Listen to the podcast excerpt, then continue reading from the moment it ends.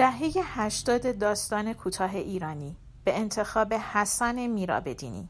جلد سوم از 1380 تا 1390 انتشارات کتاب خورشید. چاپ اول زمستان 1397 گوینده دینا کاویانی. داستان لاک پشت من. نوشته فرخنده آقایی. لاک پشتم را از سر چهارراه استانبول به قیمت پنجاه تومان خریدم. کوچک بود.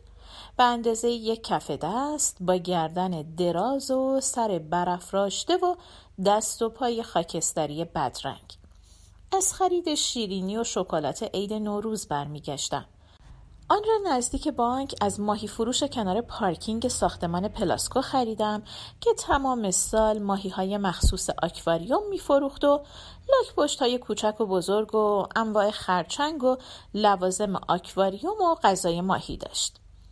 وقتی اولین بار لاک پشتم را دیدم بین بقیه لاک پشت ها داخل یک سبد پلاستیکی کس کرده بود و مرا نگاه می کرد. دور چشمهای ریز و قرمز رنگش یک حلقه قهوه‌ای رنگ خودنمایی می‌کرد و بی حس و حالی خاصی در نگاهش موج می‌زد. اینکه من او را بخرم یا نه اصلا نمی‌توانست برایش اهمیتی داشته باشد. فقط نگاهم می‌کرد. سرد و بی احساس. همان موقع هم نمی‌دانستم چرا می‌خواهم او را بخرم. آن روزها هم پنجاه تومان پول زیادی نبود اما با صد تومان می‌شد یک بزرگترش را خرید و با دیویست تومان خیلی بزرگترش را که به اندازه دو تا کف دست باشد قیمت ها را که پرسیدم فروشنده گفت حاضر است سه تایش را صد تومان بدهد. نمی‌دانم چرا این حرف را زد. من هیچ اصراری نداشتم که ارزان تر بخرم. فقط می‌خواستم به بهانه قیمت کردن بقیه لاک پشت خودم را بیشتر برانداز کنم. اما فروشنده به خیال خودش مرا به وسوسه خرید انداخت و وقتی تردید مرا دید گفت که می شود آنها را توی حیات خانه رها کرد تا در باغچه بازی کنند اما من اصلا حیات نداشتم و در یک آپارتمان هفتاد و دو متری در خیابان شادمان زندگی می کردم. اگرچه آن موقع اصلا به فکر محل زندگی لاکپشت یا چیز دیگری نبودم. در واقع دیگر انتخابم را کرده بودم. بعدها که کتاب های کاستاندا را راجع به دونخوان و تعلیماتش و کتاب های پالتویچل را خواندم فهمیدم در واقع لاک پشت مرا انتخاب کرده بود نه من او را. شاید هم همزمان همدیگر را انتخاب کرده بودیم. به هر حال آن موقع هنوز آن کتاب ها را نخوانده بودم و به خداگاهی مرحله چندم نرسیده بودم. لاک پشت را پسندیده بودم و فقط او را می‌خواستم و با اینکه با صد تومان می‌شد سه تایش را خرید سه تایش را هم نمی‌خواستم. نمی‌دانستم با سه تا لاک پشت چه کار می‌شد کرد. ولی خب یکی بهتر بود. اگر به درد هم نمی‌خورد باز بهتر بود یکی بخرم تا سه تا. به گمانم حتما پنجاه تومان میارزید. یا شاید فکر می کردم پنجاه تومان ارزش چند ساعت تفریح و سرگرمی بچه هایم را داشته باشد. از دیدنش چه کیفی می کردند. از خرید خودم حسابی خوشحال و سرحال بودم. به محل کارم برگشتم. بسته های شیرینی و شکلات را روی میز گذاشتم و خیلی بلند گفتم من حالا یه چیزی از کیفم در میارم که شما از دیدن اون تعجب می‌کنید ولی خواهش می‌کنم نترسید و داد نزنید چون اصلا ترسناک نیست. آن روزها با خانم فریده مکری نژاد هم اتاق بودم که عادت داشت هر کاری می‌کردم توی ذوقم بزند. بعد فورا لاک پشت را با افتخار به پشت روی میز گذاشتم.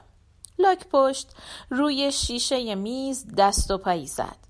کمکش کردم و او خودش را برگرداند و روی میز شروع کرد به راه رفتن. پنجه های کوچک و ناخونهای درازش را روی شیشه می‌کشید و هر چند قدمی که می‌رفت برمیگشت و با دقت اطراف را نگاه می‌کرد. نگاهش هنوز یادم هست. بی پناه و تنها بود. شاید هم دنبال نگاه من میگشت. خانم مکری نژاد گفت چه اسباب بازی مزخرفی چه بدرنگ چه کج سلیقه لاک پشتم را برداشتم و دست و پایش را تکان دادم و گفتم اسباب بازی نیست زنده است. با نفرت نگاهی به آن انداخت و گفت هیچ آدم عاقلی برای خرید این آشغال پول نمیده. گفتم برای بچه هم خریدم. گفت بدتر. اما من لاک پشت را روی زمین گذاشته بودم و چون علاقه به راه رفتن نداشت مجبور بودم با پا هلش بدهم. دوست داشتم راه رفتنش را نگاه کنم از اتاقهای دیگر همکاران برای دیدنش می آمدند و هر کس مطلکی می گفت و می رفت. حرف آخر را مستخدم اداره زد. گفت توی ده ما همه جا پر از این لاک پشتاست. توی کوه، دشت، رودخونه ولی هیچکس اونا رو نمی‌بره خونه چون ادرارشون سمیه و باعث زیگیل زدن بچه ها میشه. بعد هم خیلی قصه خورد که چرا تا به حال به فکرش نرسیده بود آنها را بیاورد و بفروشد. همه دلخوشی هم به بچه ها بود ولی در خانه هم نه بچه ها علاقه به لاک پشت نشان دادند نه پدرشان. به خاطر قیافه زشت و ظاهر کریهش همه با چندش نگاهش می‌کردند. انگار خودش خواسته بود زشت باشد. جایش در حمام بود. یک تشت قرمز پلاستیکی پر از آب برایش گذاشته بودم تا آب تنی کند. روزهای اول برایش برگ کاهو و سبزی میریختم ولی هیچ چیز نمی‌خورد و توی تشت آب هم نمی‌رفت. نه آب می‌خورد نه غذا. معمولا هم می‌رفت پشت در حمام پنهان می‌شد. موقع حمام کردن محض احتیاط آب تشت را خالی می کردم و لاک پشت را توی تشت می گذاشتم تا راه نیفتد. بعد همگی به نوبت حمام می کردیم و لاک پشت دوست داشت حمام کردن ما را تماشا کند. بعضی وقتها که آب و صابون رویش می پاشید کله بیغبارش را توی لاکش فرو می برد و همانجا می ماند تا حمام کردن ما تمام شود. بعد تشت را باز پر از آب می کردم و لاک پشت را داخل حمام می گذاشتم. اما هیچ وقت شنا کردنش را ندیدم. اوایل که توی تشت پر از آب میانداختمش دست و پایی تکان می‌داد و خودش را به مردن می‌زد طوری که انگار دارد خفه می شود و من مجبور می شدم بیاورمش بیرون و قربان صدقش بروم اما او نه آب و غذا می‌خورد و نه به کار بازی بچه ها میآمد. اصلا به هیچ دردی نمی‌خورد. فقط بلد بود با آن چشمهای بی احساسش مرا نگاه کند. قبل از آن همیشه ترجیح می‌دادم در خانه یک گاو داشته باشم. صفا و صمیمیت نگاه گاو را هیچ حیوانی ندارد. هیچ چیز با چشمهای درشت و معصوم و نگاه عمیق و با ابهت یک گاو قابل مقایسه نیست. همانطور که در جاده های مه گرفته شمال در آن نم نم باران با ماشین پیش می روید و در عالم خودتان سیر می کنید ناگهان یک توده سیاه یا سفید و یا قهوه‌ای خالدار وسط جاده جلوی ماشین سبز می شود بوغ می زنید چراغ می زنید ولی هیچ عکس عملی نیست. نگاهش می کنید دو چشم سیاه و درشت به چشمهایتان دوخته شده و همانطور که آرام آرام نشخار می کند شما را در صمیمیت نگاه خود غرق می کند راه رفتن با وقار و دم تکان دادن با تعنی گاو را مقایسه کنید با حرکتهای شتابالود و عصبی سگها یا لاقیدی گوسفندها و سرب هوایی بزها و گربه ها و شلختگی مرغ و خروس ها یا موزیگری بعضی حیوانات دیگر. همیشه آرزویم نگهداری از یک گاو و اگر نشد حتی یک گوساله بود تا هر وقت دلم تنگ می شود به چشمهایش نگاه کنم. نه نگاه عمیق و نه نشخار کردن گاو و گوساله با لاک پشت قابل مقایسه نیست. ولی خب همین چشمهای ریز و قرمز و مات هم بهتر از هیچ است. اگرچه لاک پشت من هم خیلی زود فراموش شد. روزها که خانه نبودم. شبها هم که خسته و کوفته مشغول پختن غذا و شستن ظرفها و لباسها و اتوکاری. به فکر او نبودم. نه غذایی و نه آب و جارویی. از آن طرف هم هیچ عکس عملی نبود. هنوز پشت در حمام پنهان می‌شد و کاهلانه به حمام کردن ما چشم میدوخت شوهرم هر بار قبل از حمام فریاد می‌زد این کسافت رو بنداز دور. اما من نمی توانستم او را بیرون بیاندازم مگر اینکه جای خوبی برایش تدارک می دیدم نمی‌شد همینطور به امان خدا رهایش کرد. بیکس تنها زشت. بیان که کسی او را دوست داشته باشد. هیچ وقت نمی‌شد چیزی را رها کرد. همیشه همه چیز با من بود. روی کول من. هر چقدر هم زشت و کریه باید جای بهتری برایش پیدا می‌شد. جایی خوب و خوش همچون بهشت. جایی که زشت بودن زشت نباشد و تنهایی به معنای بیکسی نباشد. جایی که ادرار فقط ادرار باشد نه سمی و زیگیلزا. همان روزها بود که موشکباران تهران شروع شد. با صدای هر آژیر فیوز برق را در می آوردم و گاز را می بستم و با شوهرم و بچه ها زیر میز ناهارخوری می رفتیم و همانجا می ماندیم. چرا قوه شیشه آب و رادیوی باتری دار همراهمان بود. آنقدر آنجا میماندیم تا آژیر سفید را میکشیدند. اولین بار بعد از آژیر سفید او را در اتاق پذیرایی دیدم. لم داده بود روی مبل بالای اتاق کنار پنجره و بیرون را نگاه می‌کرد. نمی‌دانم چطور از حمام به راه رو و از آنجا به حال و بعد به اتاق پذیرایی و بعد هم روی مبل رفته بود. او را بلند کردم و به حمام بردم و باز تبدیل شد به همان لاک پشت بی آزار و خاموش. ولی هر بار من و بچه ها با شنیدن صدای آژیر دوان دوان پناه می گرفتیم لاک پشت هم می رفت روی مبل بالای اتاق می نشست یک بار خیلی دعوایش کردم. از آمدنش به اتاق و آن ماجرای ادرار سمی لاک پشت ها و زیگیل زدن بچه ها نگران بودم. وقتی سرش داد کشیدم اول به دقت گوش کرد و بعد سرش را توی لاکش فرو برد و تا مدت ها همانطور ماند. ولی دست از این کار بر نداشت. یک روز بعد از ظهر که می‌خواستم تنگ ماهی های قرمز عید را بشویم ماهی ها را داخل تشت پر از آب حمام ریختم. چند لحظه بعد که برگشتم هیچ کدامشان نبودند. فقط چند پولک خیلی ریز رنگی روی آب می درخشید و لاک پشت من بی حرکت پشت در حمام ایستاده بود. وقتی از او پرسیدم ماهی ها کجا هستند خیلی سریع سرش را توی لاکش فرو برد و دیگر در نیاورد. چطور دلش آمده بود سه تا ماهی کوچک را بخورد؟ بعدها حل از اونها را دوستی از شمال برایم آورد؟ درشت و یک دست و یک رنگ بودند. حدود بیست تا می شدند.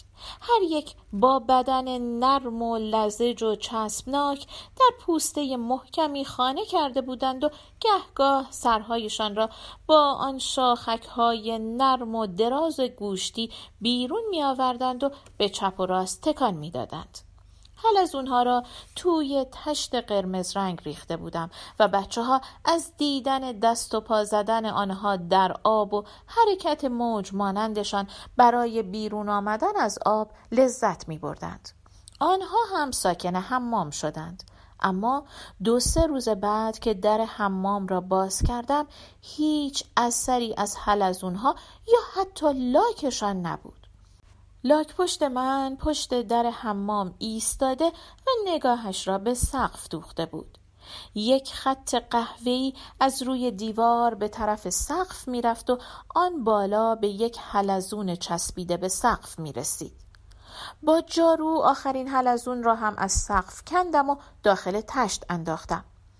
از همان روزها سوسیس و کالباس و گوشت چرخ کرده خوردن لاک پشت من شروع شد و خیلی زود به یک لاک پشت دیویست تومانی تبدیل شد. به اندازه دو تا کف دست. موشک باران تمام شده بود ولی او گهگاه مخصوصا جمعه ها خودش به اتاق می آمد و روی مبل کنار پنجره می نشست و بعد از چند ساعت از روی مبل می جهید و به طرف حمام می رفت. گاهی که عجله داشت و تند تند می‌رفت یک پایم را روی لاک بزرگش میگذاشتم و او مرا لیلی کنان دنبال خود می‌کشید و می‌برد حالا نمی‌خواهم از همه چیز بگویم و از آن روزی که برایش یک لاک پشت کوچک پنجاه تومانی دیگر خریدم تا تنها نباشد ولی یک هفته بعد لاک پشت کوچک را مرده یافتم. دستها و پاها و سرش از لاک بیرون مانده و خشک شده بود. حتی چشمهایش هم باز بود ولی مردمکش خشک شده بود. وقتی تکانش دادم دیدم که مرده. نمی‌دانم چرا این یکی طاقت نیاورد و مرد. لاک پشت من هنوز جایش پشت در حمام بود. ولی موقع حمام کردن از تشت پلاستیکی بیرون میپرید و راه میافتاد و داد و فریاد بچه ها از ترس به هوا می‌رفت. دیگر مجبور شده بودم موقع حمام کردن او را بگذارم روی مبل خودش کنار پنجره و غذا خوردنش هم دیگر درد سری شده بود. یا فراموش می‌شد یا غذای گوشتی کم می آمد. ولی او به بودن یا نبودن غذا و کم و زیاد آن هم اهمیتی نمی‌داد. در این مدت او را بارها به جشنهای مهد کودک برده بودم و بچه های مهد او را می شناختند. بعدها که بچه های مدرسه رفتند و توانستیم خانهمان را عوض کنیم به یک آپارتمان بزرگتر در مجتمعی در شهرارا رفتیم که حمامش بدون پنجره و نورگیر بود و فقط یک هواکش کوچک داشت و دیگر نمی‌شد او را به خانه جدید برد. چطور می توانست در یک تاریک خانه بی هوا زندگی کند؟ فکر کردم بهترین جا برایش حیات بزرگ و پردرخت مهد کودک بانک در بهارستان است که می توانستم گاهی سر راه هم به دیدنش بروم و او را ببینم. آنجا خیلی بهتر از باغچه عموی شوهرم در کرج بود که شوهرم اصرار داشت لاک پشت را به آنجا ببرد. به خانم اسکرخانی سرپرست مهد کودک تلفن زدم و با او صحبت کردم. قبول کرد که لاک پشت را توی حیات بیاندازد. این بهترین کار بود و من یک روز برفی زیبا لاک پشتم را توی چند کیسه نایلون پیچیدم و بعد از معطلی در ترافیک صبحگاهی به مهد کودک بردم. حسابی دیرم شده بود. زنگ زدم و کیسه را به دربان مهد سپردم تا به خانم اسکرخانی بدهد. گفتم که لاک پشتم قرار است از آن به بعد آنجا زندگی کند. لاک پشتم را می شناخت و من از اینکه می دیدم لاک پشتم می تواند از آن به بعد زندگی جدیدش را در حیات بزرگ مهد کودک شروع کند و از آن حمام کوچک خلاص می شود احساس شعف می کردم. این بهترین کاری بود که می توانستم در حقش انجام بدهم. اما چند روز بعد که برای دیدنش به مهد کودک رفتم اثری از او در میان بوته ها و زیر درخت های حیات نبود. خانم اسکرخانی هم اظهار بی اطلاعی می کرد. با دربان حرف زدم و او با خنده گفت که آن روز برفی خانم اسکرخانی اصلا نیامده بود و او هم از ترس ادرار سمی لاک پشت و زیگیل زدن بچه ها لاک پشت را بیرون برده و در استخر میدان بهارستان رها کرده است. باورم نمی‌شد در آن سرمای زمستان لاک پشت مرا در استخر انداخته باشد. به میدان رفتم. آب استخر را یک لایه یخ پوشانده بود و از لاک پشت هم خبری نبود. نمی‌دانم چطور چنین بلایی سرش آمده بود از حمام گرم خانه به استخر سرد میدان بهارستان اما ته دلم می‌دانستم که می‌تواند از خودش مواظبت کند حالا گهگاه به میدان بهارستان می‌روم و به تماشا می ایستم کبوترها برای دانه خوردن می آیند و گنجشک ها برای آب خوردن و بچه ها برای بازی کردن و لاک پشت من آنجاست. در گوشه ای لای بوته های گل پنهان شده و با آن چشم های ریز و بیحس و حالش مرا نگاه می کند. پایان